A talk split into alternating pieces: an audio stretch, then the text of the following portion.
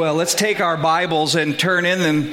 We're going to go straight out of Zephaniah into Haggai today. We're going to look at the first chapter. There's only two chapters in this book, so we'll be here this week and God willing next week, and, and then we'll probably pop back on into the New Testament for a while. But I've just been really having a lot of fun. Hopefully, you've been uh, gleaning and gaining insight. I know I have as we've been going through these uh, minor prophets as of late. So, uh, Haggai chapter 1, uh, in a message that I've entitled Consider Your Ways.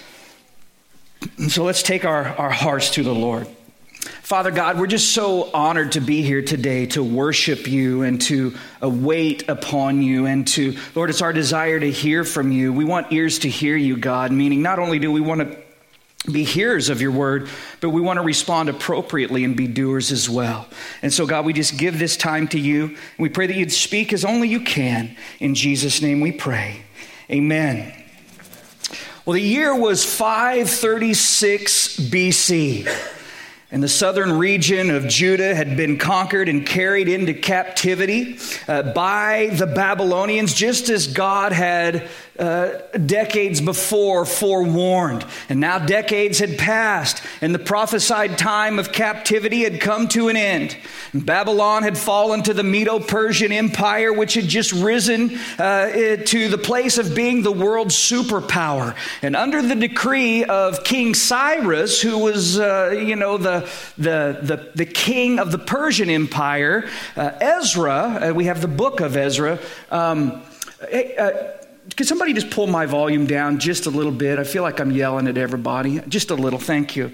Uh, Ezra, the priest and the scribe, took nearly 50,000 Jews and returned to Jerusalem for the express purpose of rebuilding the temple. Now, Cyrus had even made a generous donation for that purpose. And upon their arrival, the first thing they did was to rebuild and restore the altar and begin to make burnt offerings to the Lord. And the work was starting strong.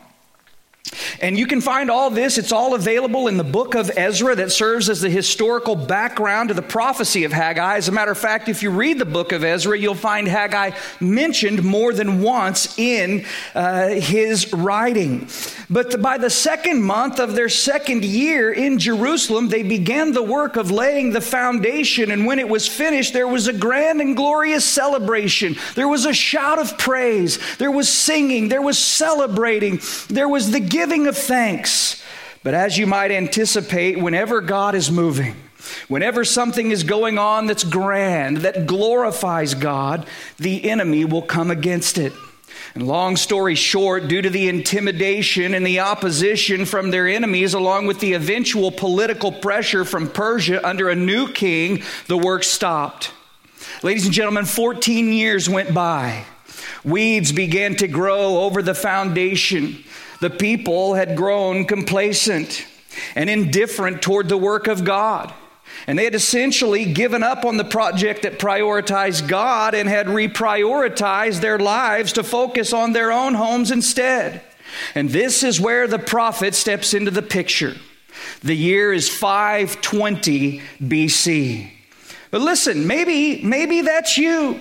Maybe you were once excited about the things of God. You were excited to serve the Lord, to sacrifice for the Lord. There was no work too hard, there was no service too menial, but due to contention, maybe strife or pressure from, from other people, or even attacks of the enemy, maybe you've kind of grown weary over the years as a matter of fact, maybe it's even been years since you've uh, really engaged in serving the Lord or sacrificing for the Lord. You've simply decided that it's easier and a lot less headache to focus on your own life and to tend to your own world. It happens, doesn't it? Dedication is met with difficulty and difficulty can lead to indifference, which causes us to discontinue the work. Be that the case, the word of the Lord through Haggai is for you. His words now enter the equation of your life as well. And here's the short of it it doesn't really matter how long it's been since you've served the Lord, it's never too late to turn it around and get it going now.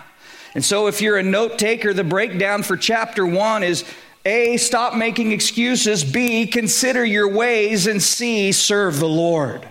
So, if you're with me, let's turn our attention, beginning here in the very first verse uh, of the, the prophet of Haggai, where we read that in the second year of Darius, or perhaps Darius, depending on how you pronounce it, in the sixth month of the first day of the month, the word of the Lord came by Haggai the prophet to Zerubbabel, the son of Shealtiel, the governor of Judah, and to Joshua, the son of Jehozadak, the high priest, saying, Well, we'll stop right there. A couple of things you'll notice when you begin this brief book. Sorry, my little mic cord's not connected like it normally is.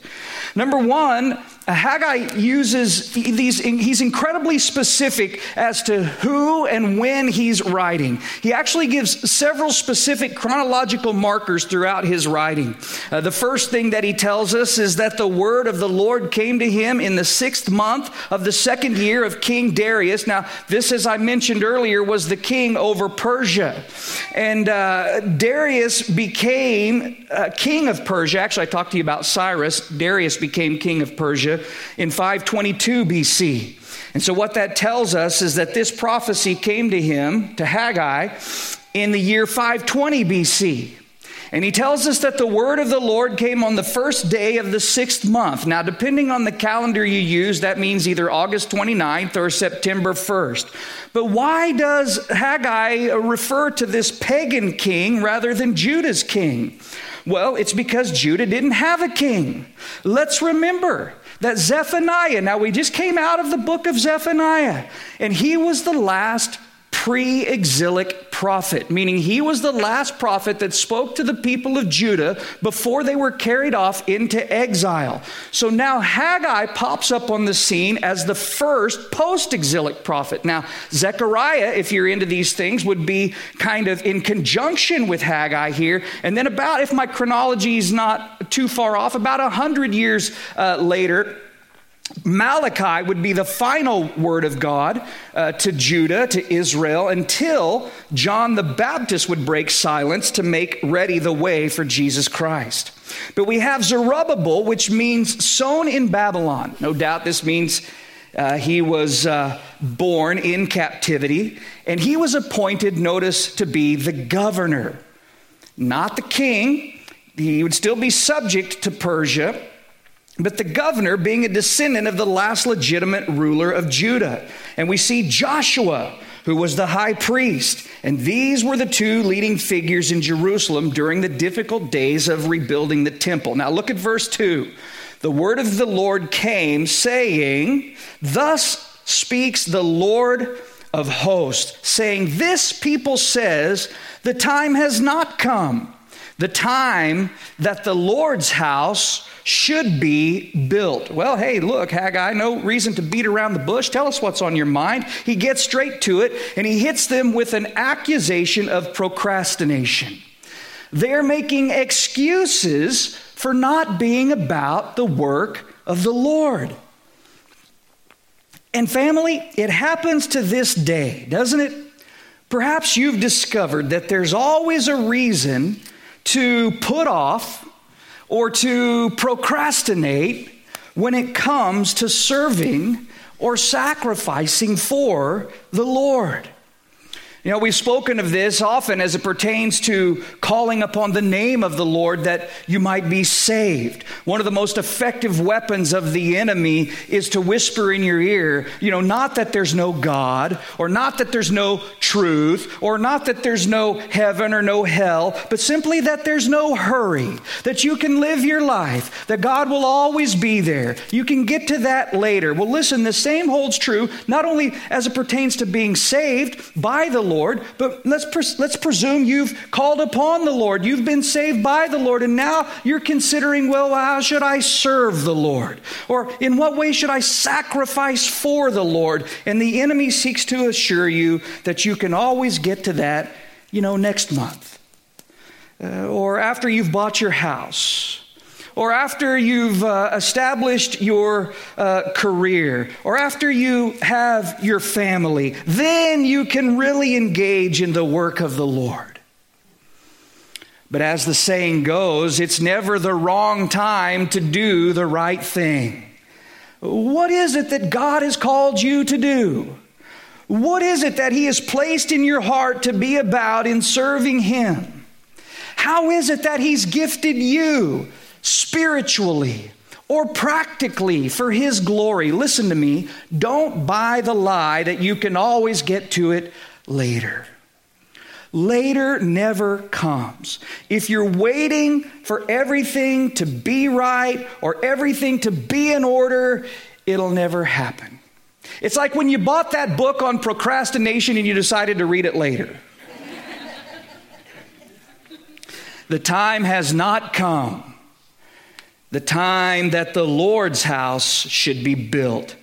And I, and I want you to notice there in verse 2 that God calls them this people. Did you notice that? Rather than my people. Why? Well, because they weren't acting like his people.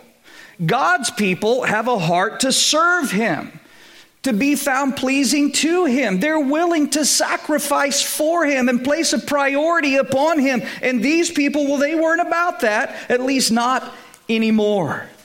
And we wonder, what were they looking for to assure them that the time was right? I mean, what evidence did they need?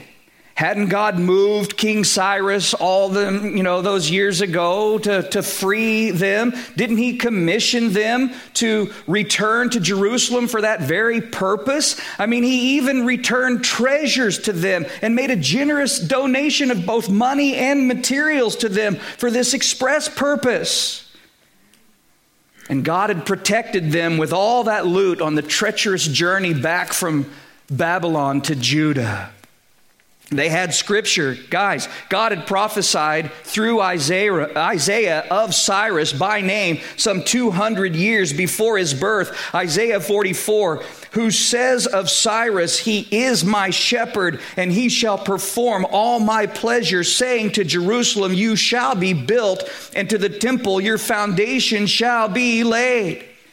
And again, I have raised him up in regard to Cyrus in righteousness, and I will direct all his ways, and he shall build my city and let my exiles go free. Ladies and gentlemen, clarification and confirmation of God's will doesn't get much more direct than this. Why then did they abandon the work? I mean, were they thinking that it would be smooth sailing? Well, I mean, why do we get the impression that if we're in God's will, we'll only sail upon smooth waters? No resistance, no opposition, only easy work. I wonder what Moses would say to that mentality, or Joseph, or David, or any number of the prophets. I suspect that the apostles might have a thing or two to say to us who've adopted such a mentality. There they were with their Lord, you know. After a long day's ministry by the Sea of Galilee, Jesus said, You boys get on the boat. I want you to cross over. I want you to go to the other side. I'll send the multitudes away. So they got in the boat, they headed out to cross over, and you know the story. Evening came, winds arose, and there they were out in the middle of the lake. And the winds were roaring and the waves were crashing and they were in fear for their lives. And for hours upon hours, they were rowing against and fighting the opposition. Here's the kicker Jesus sent them out into it. They knew they were in His will, they were only obeying His word. Should have been smooth sailing. Or should it have? Does God's will always ensure? Smooth sailing. Paul might want to talk to us about that. Shipwrecked three times a day and night, bobbing around in the open sea. Rough waters, you guys, are not always indicative of being out of God's will. We should anticipate resistance and warfare when we're pursuing the path that God has placed us on. But the work was hard. The land had been neglected for some 70 years. There was enemy opposition. There was political pressure to stop. And so they interpreted these things as, well, it, it must not be time. You know, their dedication was derailed through the difficulties, and they became, well, the word is indifferent. You know, anything this hard, well, we can't say it's not God's will. We see that, but it must not be God's time. And evidence of complacency is found in excuses. But let's remember, you guys, these weren't bad people. You know, I mean, of the hundreds, guys, there were hundreds of thousands of people that were carried off into captivity. And when it came time to be released, when the decree went forward, you can return, only about 50,000 had a heart to return. You know, the people had come to a place where they had it pretty good in Babylon. They had grown accustomed to their surroundings. Many of them had prominent positions. But these were the ones who committed to returning for the glory of God. And so, what's the take home? Beware lest we allow difficulty to derail us in our dedication to God. Now, in verse 3, the word of the Lord came by Haggai the prophet, saying, Is it time for you yourselves to dwell in your paneled houses and this temple to lie in ruins? Notice, God has this way, doesn't He? Uh, he just knows how to clear the debris. He knows how to take away all ambiguity and just paint the picture quite clearly. The primary problem wasn't found in all their adversity, though that may have been where it began, but the heart of their problem was in their misplaced priorities. You see, it wasn't time to focus on God's house, but we have plenty of time to remodel our own houses. And not only that, though times were tough financially, as we'll see, they spared no expense, scrimping and saving and borrowing for themselves but couldn't manage to muster any support for the temple. You know, when God speaks of quote unquote paneled houses, he's speaking of the cedar paneling that had to be imported from Lebanon. It was the kind of covering that kings used. And honestly, you guys, the problem wasn't that they lived in paneled houses. It was that they did whatever they had to do to ensure their personal comfort and luxury while all the while the temple was in ruins. They were content to let the cause of the Lord suffer so long as they enjoyed their creature comforts. Instead, they should have felt like, hey man, there is no rest until the work of God is is at least as prosperous as our personal lives. They should have been willing to sacrifice as much for the work of God as they were to make themselves comfortable. It's interesting how that difficult times caused them to cease working on God's house, but not their own. And again, perhaps it started innocently enough. You know, there were obstacles in the construction preventing the progress, couldn't get much done at the temple job site, and they were tired of their homes being a wreck. And so, you know, they started the remodel. I mean, after all, shouldn't our families come first? Let me say this with all sensitivity, trying to navigate this topic like uh, walking on a tightrope, you know, trying not to lean too far to one side or the other. Shouldn't our families come first? This is a common kind of a, well, let me just say yes and no.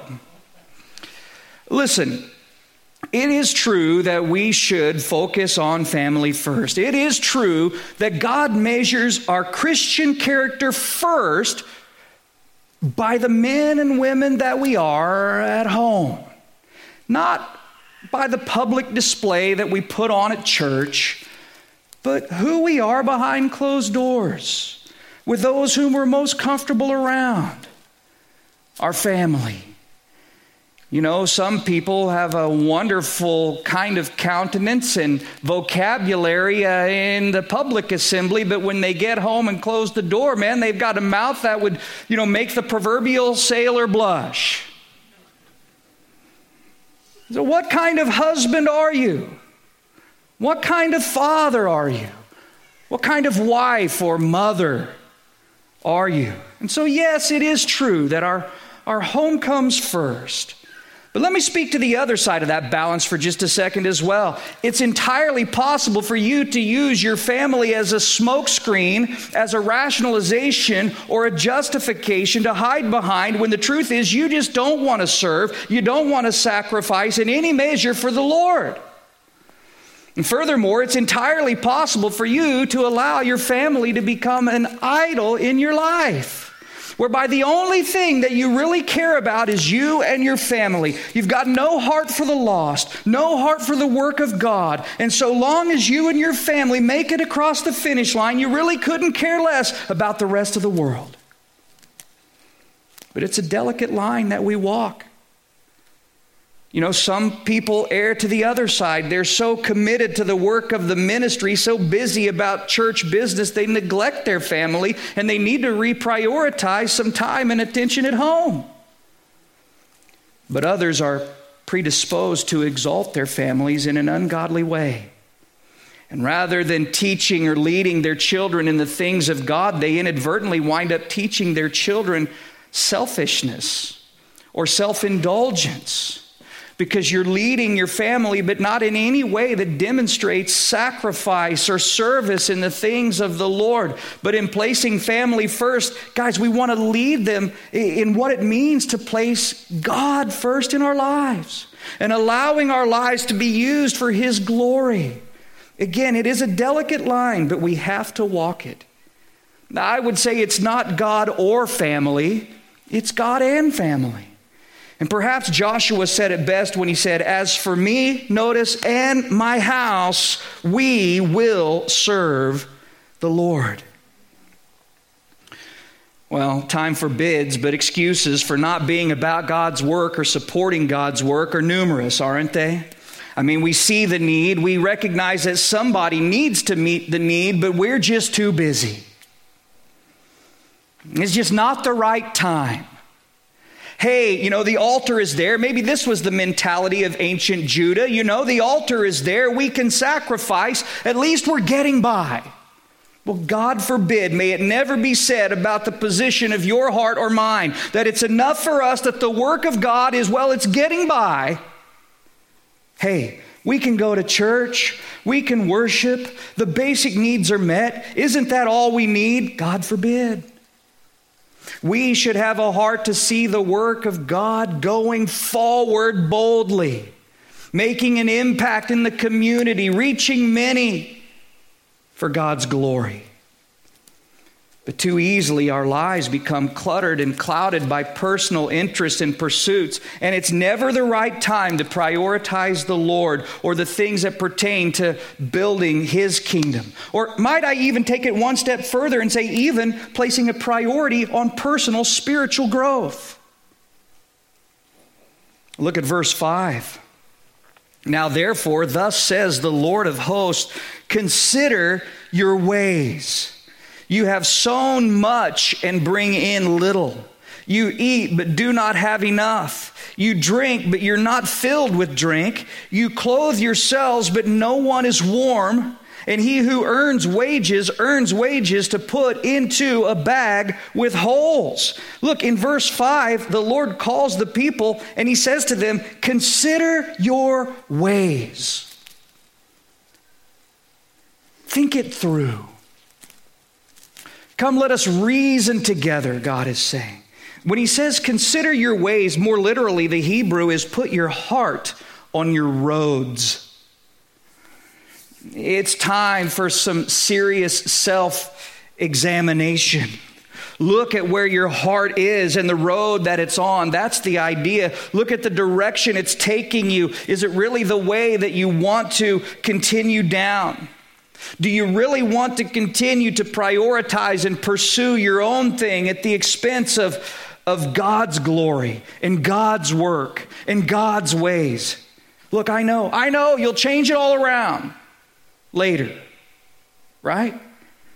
The words of Haggai ring in our ears kind of like an alarm clock, don't they? I mean, it's like we might not like it, but we need it to wake us up and get us going. Verse 6 sounds typical of nearly every modern American to me. I mean, working hard, getting little in return.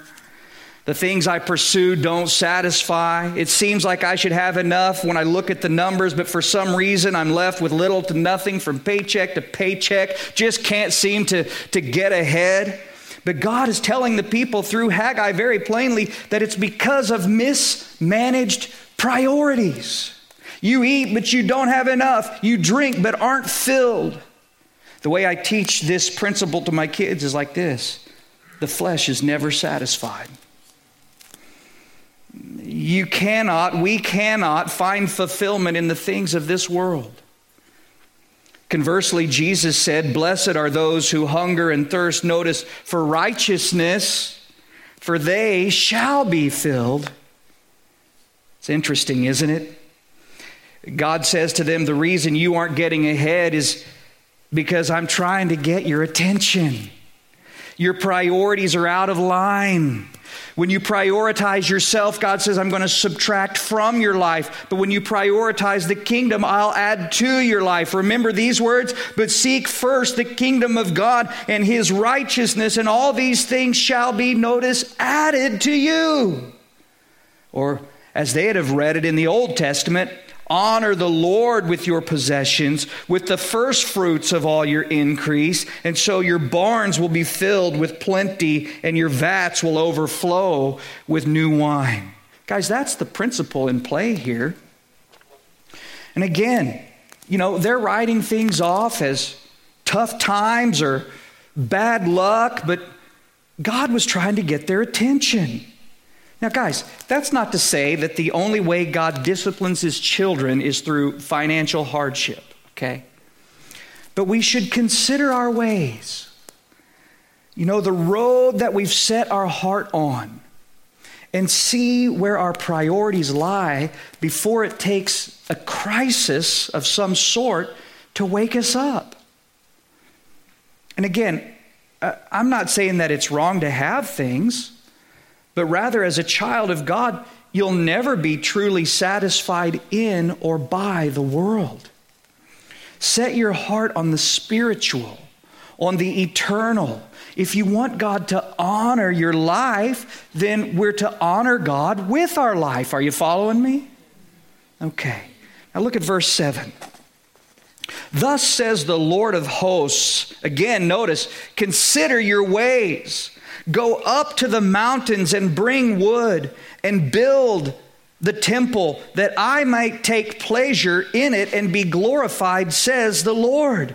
You looked for much, but indeed it came to little. And when you brought it home, I blew it away. Why, says the Lord of hosts? Because of my house that is in ruins, while every one of you runs to his own house. And therefore, the heavens above you withhold the dew, and the earth withholds its fruit. For I called a drought on the land and the mountains, on the grain, on the new wine, on the oil, on, on whatever the ground brings forth, on men and livestock, and on all the labor of your hands. You see, the problem wasn't that they had a nice house, it was that they neglected God's house.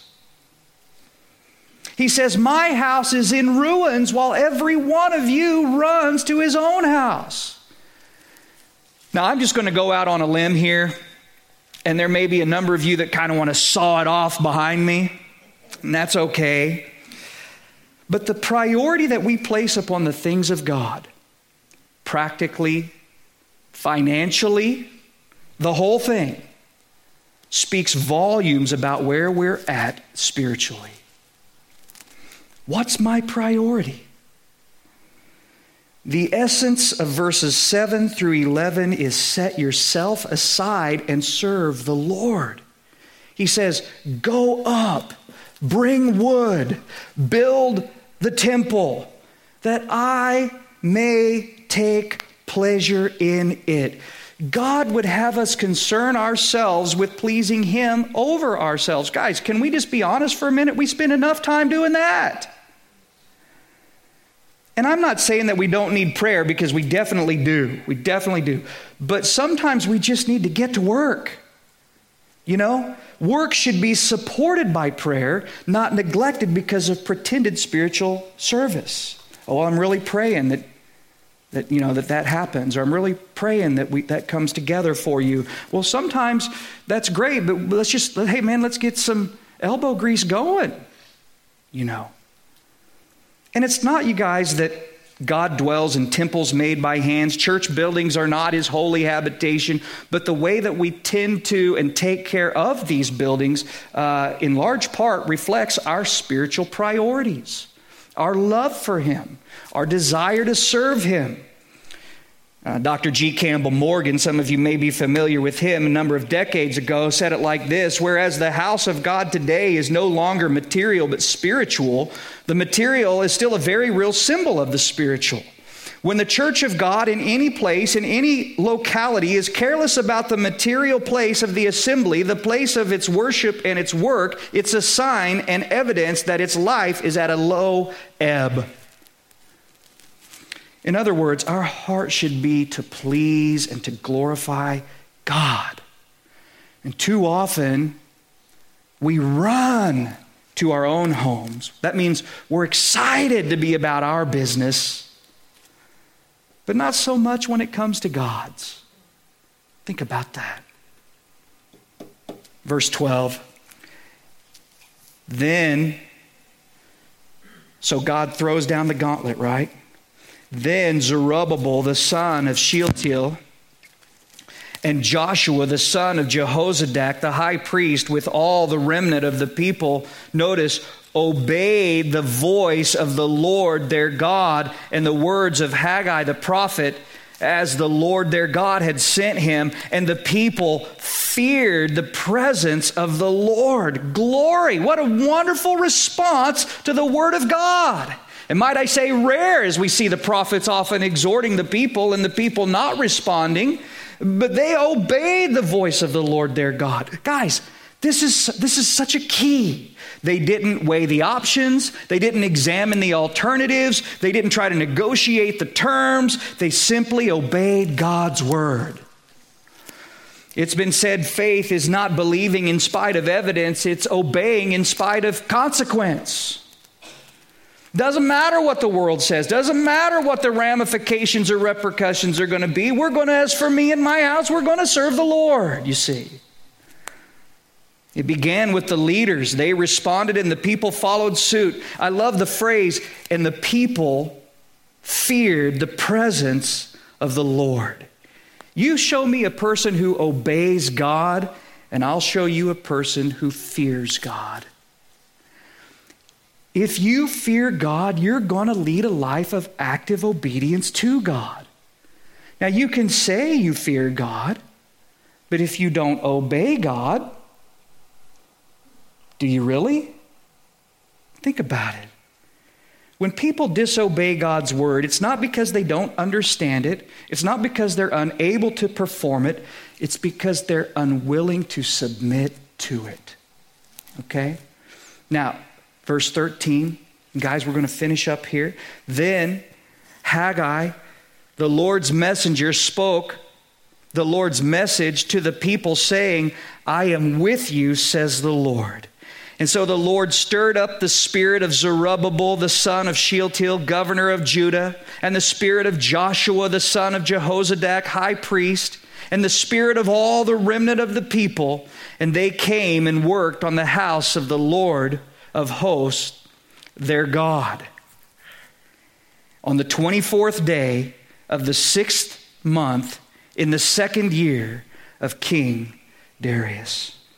And so the exhortation came on the first day of the sixth month, and within three weeks, there was mobilization, there was motivation. Guys, work was getting done. God was stirring and strengthening the people in their resolve. Can I just say this? God will always equip you to obey his command. If he enlists you, he will empower you, he will enable you. I am with you, says the Lord of hosts. And he began to stir their spirit. God honors obedience. And guys, I want you to note that the stirring wasn't simply an emotional church service but it manifested itself in real forward momentum in the work of God. People, the people got behind it, and things were getting done for the glory of God. And so we want to bow our hearts and ask God to stir our spirits that we might serve Him with gladness and move His work forward for the glory of His name. So let's bow our hearts. God, your word is always on time. And how we need the stirring of our spirits through the moving of your spirit. And Father, we're here and, and, and we trust, God, that we're not here coincidentally, but that you've ordained divinely from before the foundations of the world. You want to speak to our hearts. So, God, help us that we consider truly our ways the road that we've set our heart on, and the end to which it's leading us. God, that we might fear you, that we might serve you with all of our heart. We want you to be glorified, both in our lives and in this place. And so while our heads are bowed and our eyes are closed, I want you to think it through. What way is your heart set on today? What road are you going down and where is it leading? You know, Jesus said, Enter by the narrow gate. For wide is the gate and broad is the way that leads to destruction, and there are many who go in by it. Why do they go the broad way? Because narrow is the gate and difficult is the way which leads to life.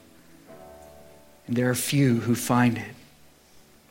Listen, Jesus is the only way by which we come to the Father. And I'm encouraging you to set your heart on Him today. I don't care where you've been or what you've done. I don't care how old you are, how young you are. I want you to know that God loves you, that He set His heart on you. The question to consider is Are you prepared to set your heart upon Him? To turn from your sin, to submit to Him, to call upon Him that you might be saved. Not later, right here, right now. So if the Lord is knocking on the door of your heart, I, I just want to pray for you.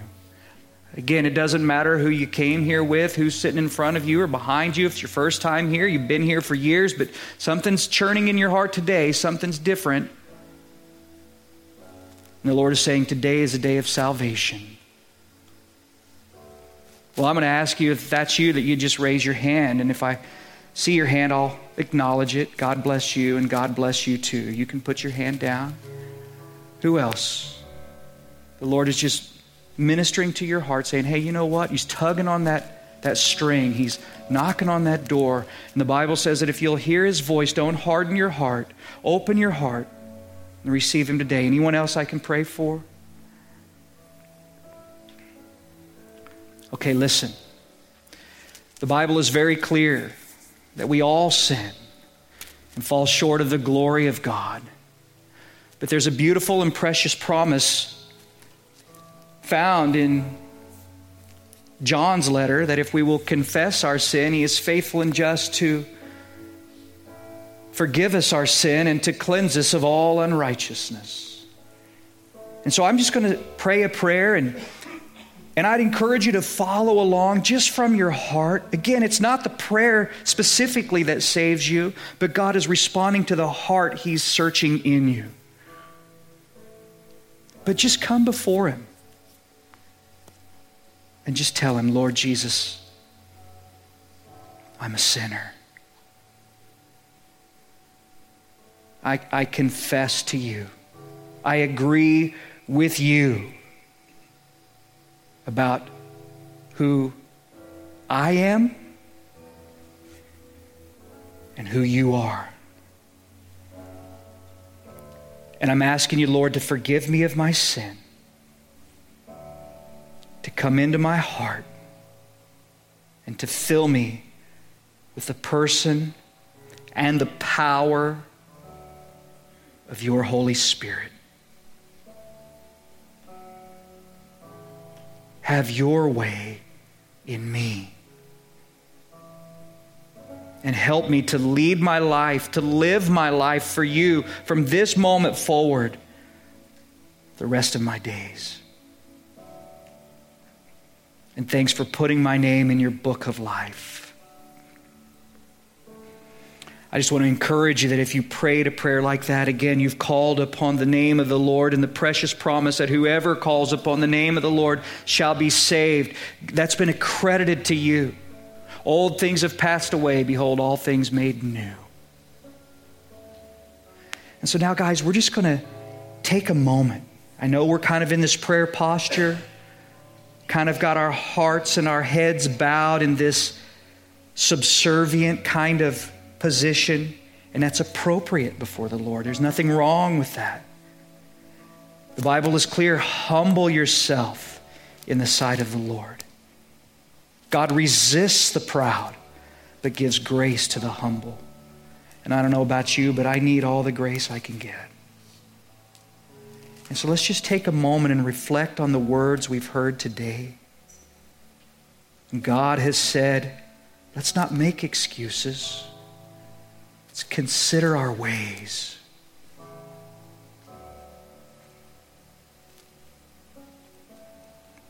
That God would teach us what it means to, to crucify the flesh,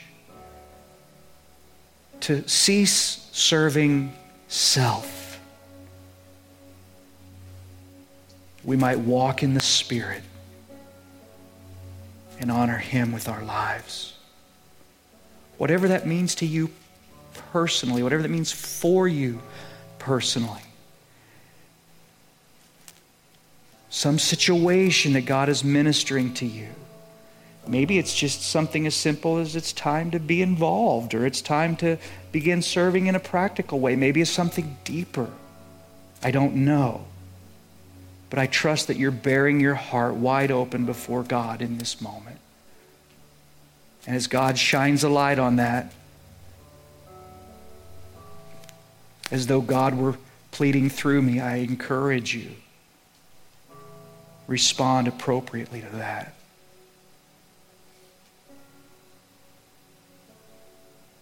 Father, find in us hearts of repentance today.